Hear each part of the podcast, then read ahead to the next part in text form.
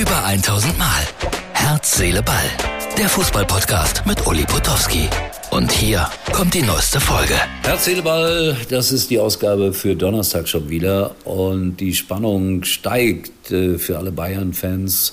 Wie kommen sie denn jetzt zurecht mit Kane, mit Tuchel, mit der ganzen Situation gegen Werder Bremen? Das wird sehr, sehr spannend, dieser Bundesliga-Auftakt. Viel interessanter hätte der Terminplaner das nicht machen können. Aber der hat es, glaube ich, nicht geahnt, was da alles so los ist.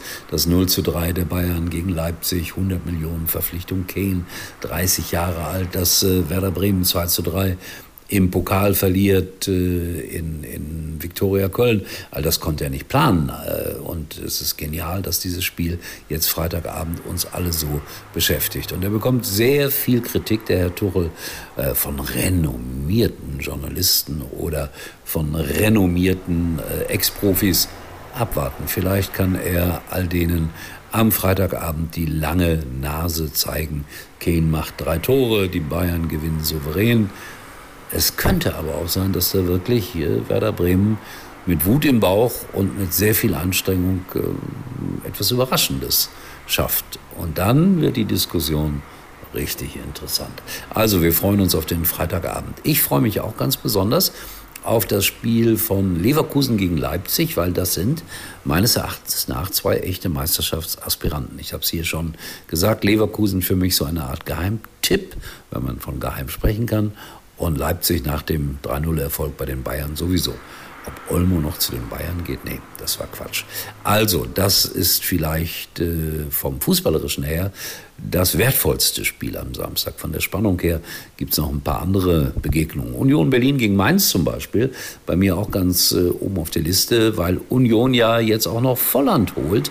Und Gosens äh, hat unterschrieben, also da, da tut sich was. Ob das jetzt so gut ist, weiß ich nicht, weil ich habe es gestern schon ansatzweise vermutet, das kann auch manchmal einen Verein durcheinander bringen. Zwei deutsche Nationalspieler gehen zu Union Berlin, kommen aus dem Ausland, aus Italien und Frankreich. Aber gut, für die Bundesliga ist es allemal. Ich freue mich auf Stuttgart gegen Bochum, da werde ich sein. Auch interessant, die Bochumer ja im Pokal raus gegen Bielefeld, die stehen dann auch schon mit dem berühmten Rücken zur Wand und wir werden das alles erleben, wie das äh, am kommenden Wochenende ausgeht. Jetzt habe ich sie doch gefunden und will sie euch zeigen, die Effizienztabelle. Martin, bitte einmal einblenden. Ich habe es gestern ja erzählt. Ich habe es mehrfach angekündigt, dass ich sie zeige und habe sie nicht gezeigt.